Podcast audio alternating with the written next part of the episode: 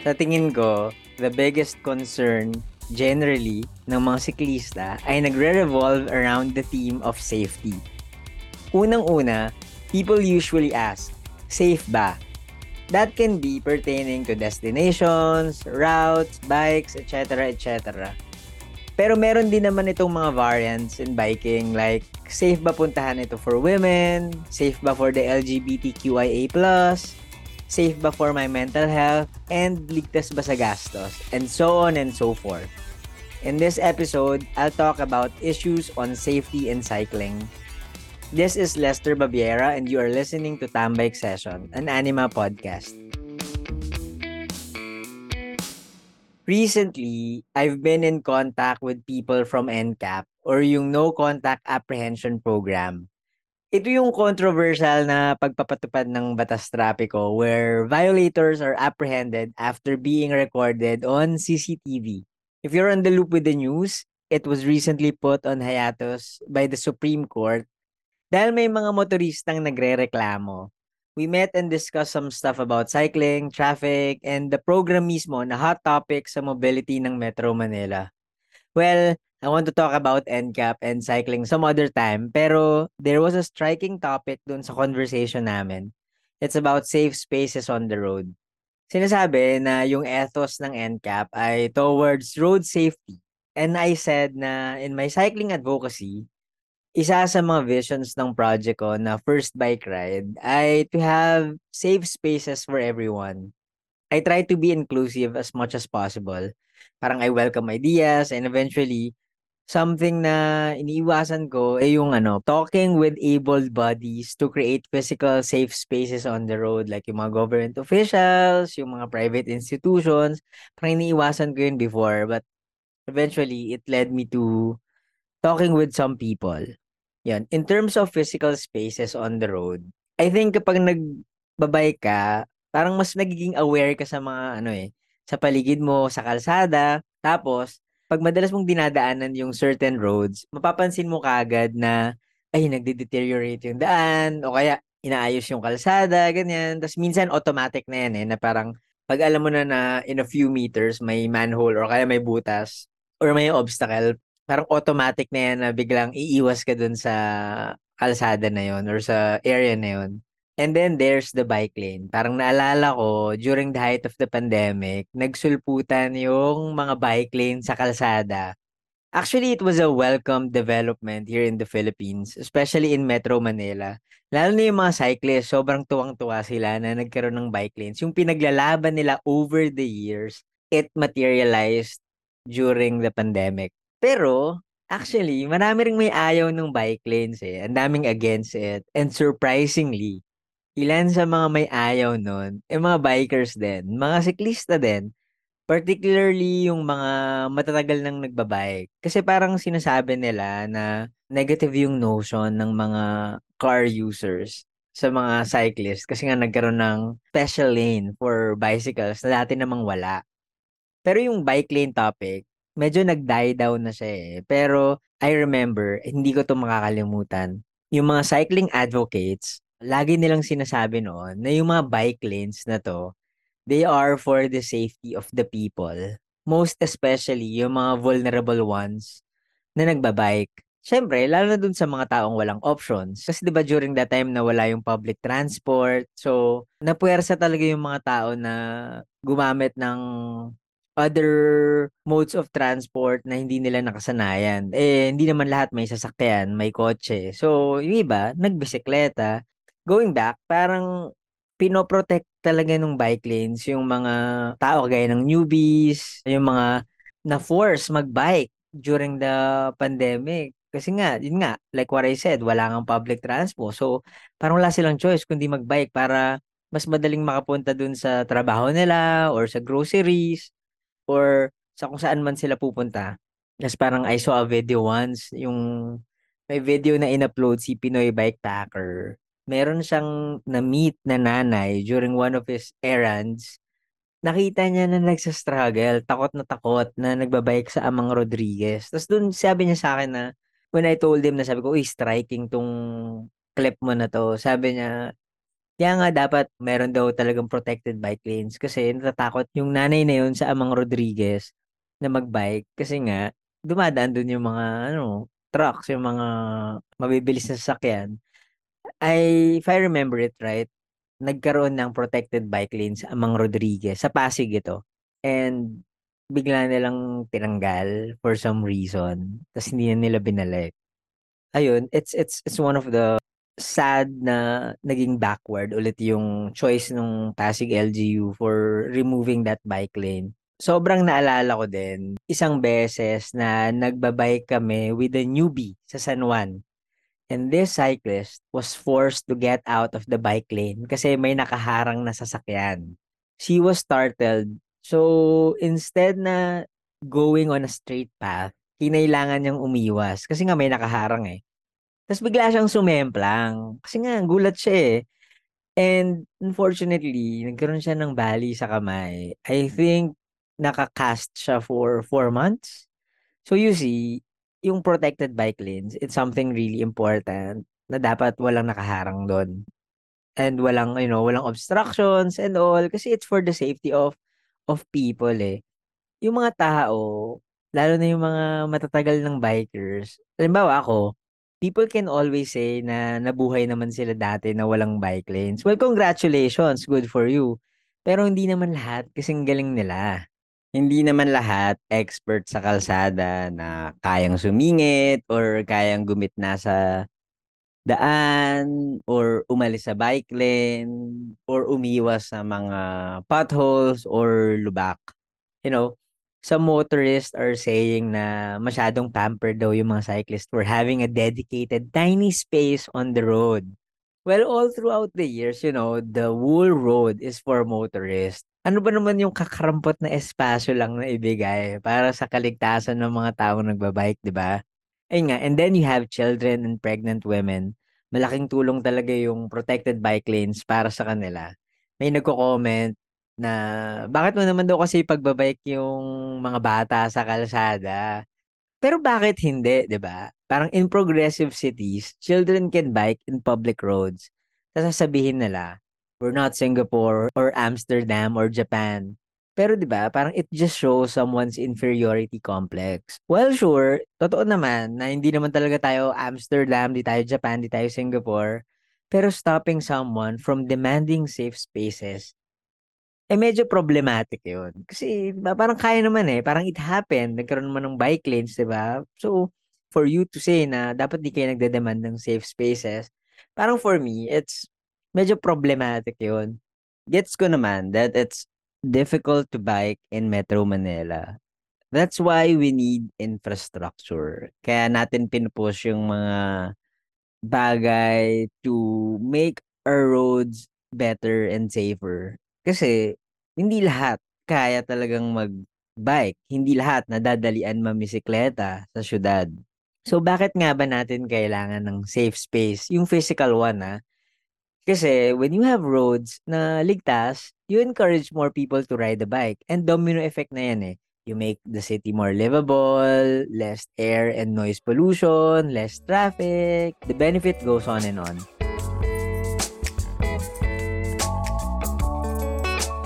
So originally, when I made first bike ride two years ago, yan talaga yung nai-imagine ko na goal.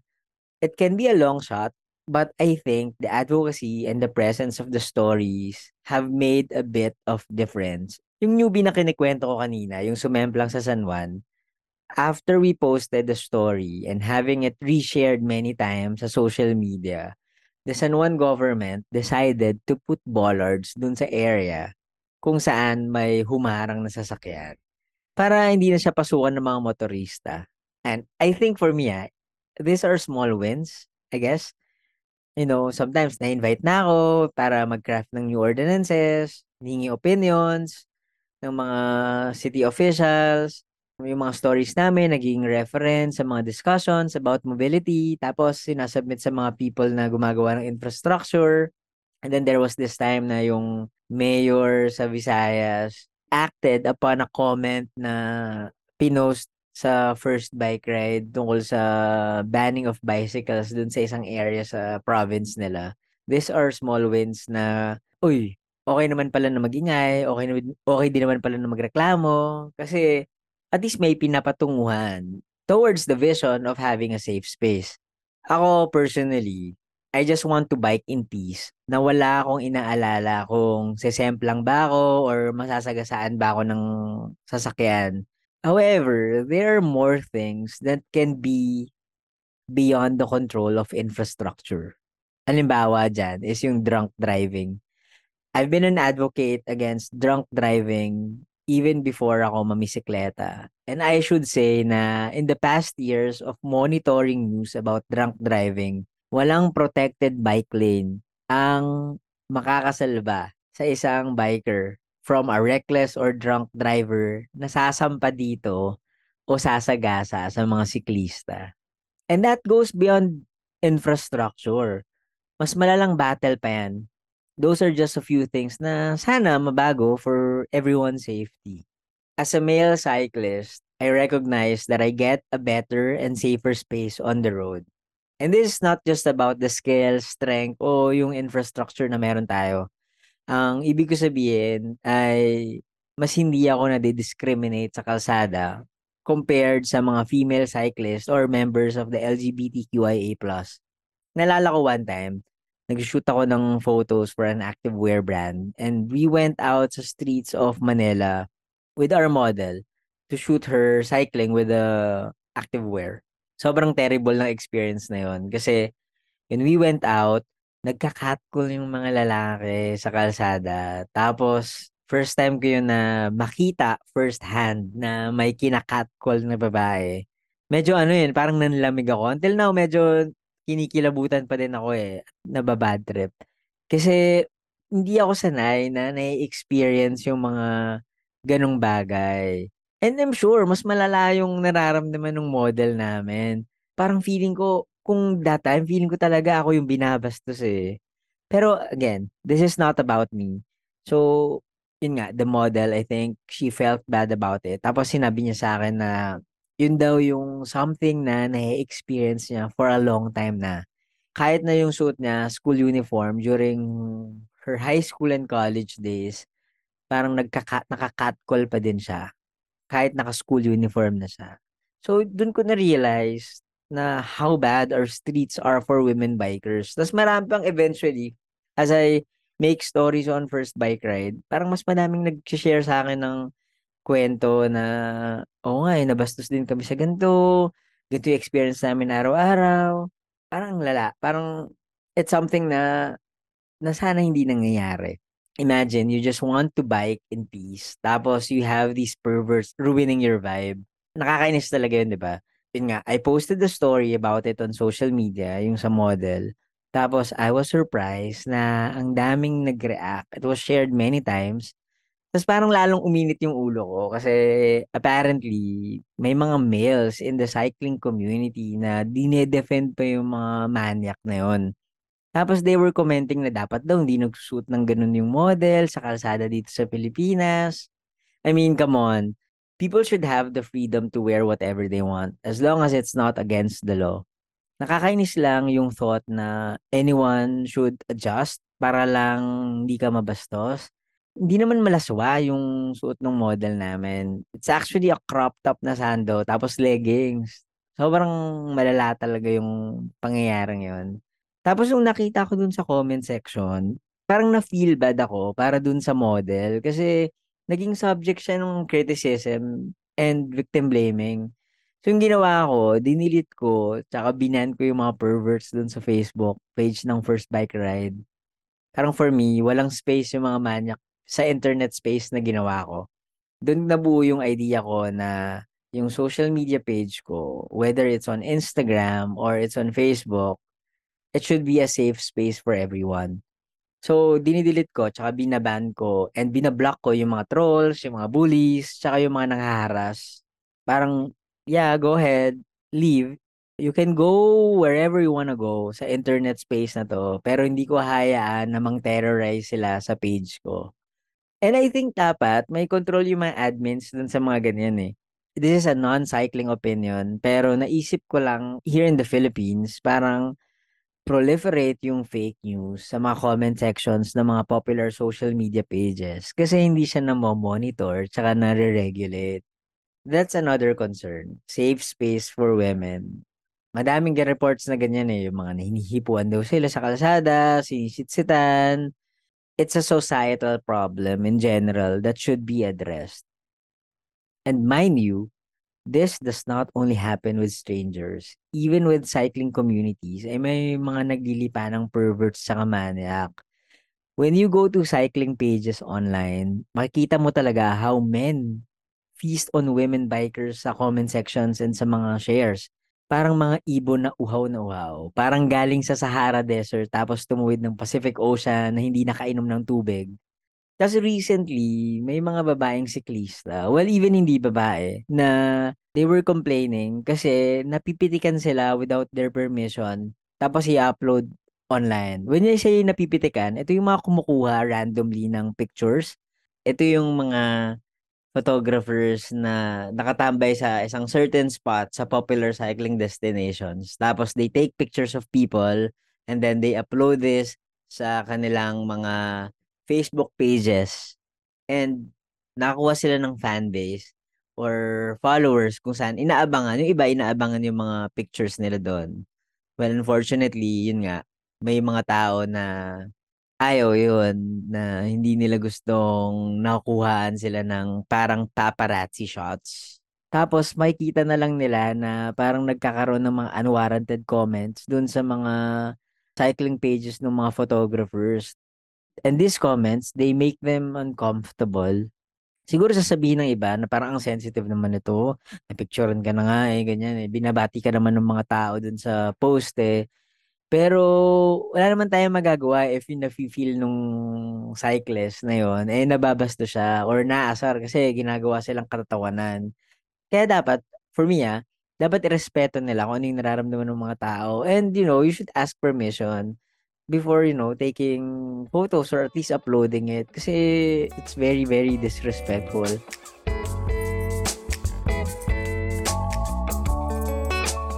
So, another safety concern ay yung nakawan ng gamit.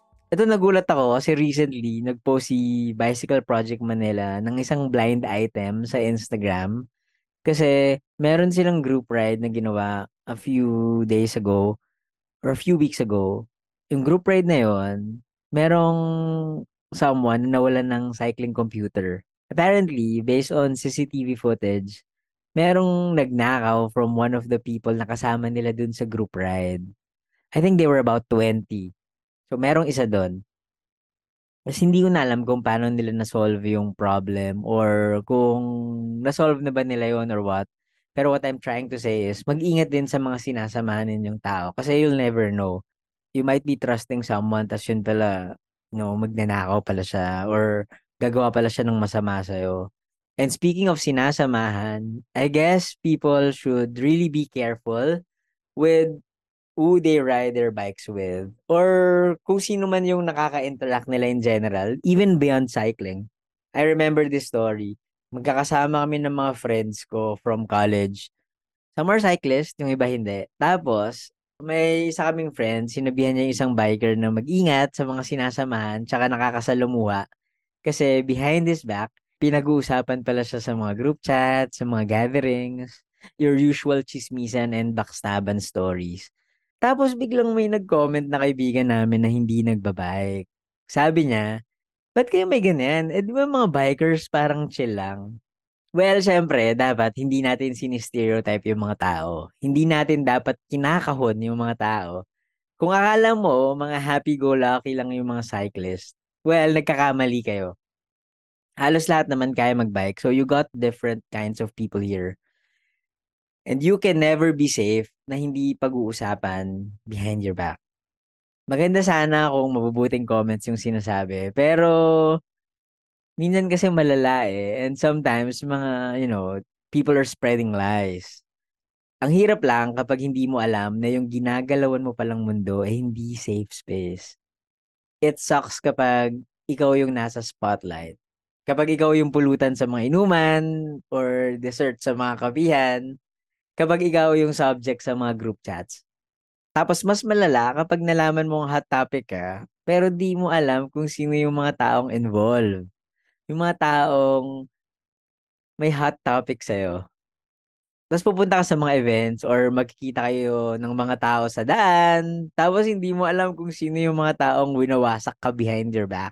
These kinds of things, yung mga ganyang issues, it destroys someone's mental health. It can destroy their confidence. It can destroy relationships too. Siguro ang mapapayo ko ay protect your peace.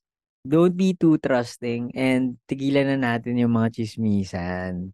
Yun yung root cause ng evil and these problems. Don't get me wrong ha. Biking is good to make friends. Ang dami kong naging mabubuting kaibigan dahil sa cycling. May mga strengthened friendships din dahil sa bike. And these things make cycling more beautiful and interesting. Yun nga lang, syempre may mga negative, isolated cases. I'm tackling this topic kasi we'll be having a bike ride for mental health. And I think magandang pag-usapan yung social aspect ng biking and how it can affect one's mental health.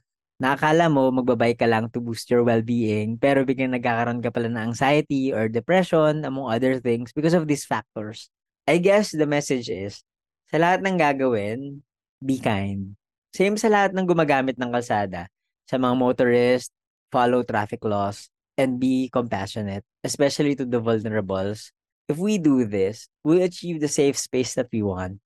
Lahat naman tayo gustong makarating sa pupuntahan natin ng ligtas. Lahat tayo gustong umuwi sa pamilya natin ng buo. Lahat gustong mag-enjoy sa bike na walang inaalala kung mababastos ba, mananakawan, o may mangyayaring masama. Lahat tayo gusto nating maging masaya on a bike. We all want safe spaces. Maraming salamat for listening to me in this episode. Ingat tayong lahat and I hope we get to materialize the vision na maging safe space ang mga kalsada sa Pilipinas.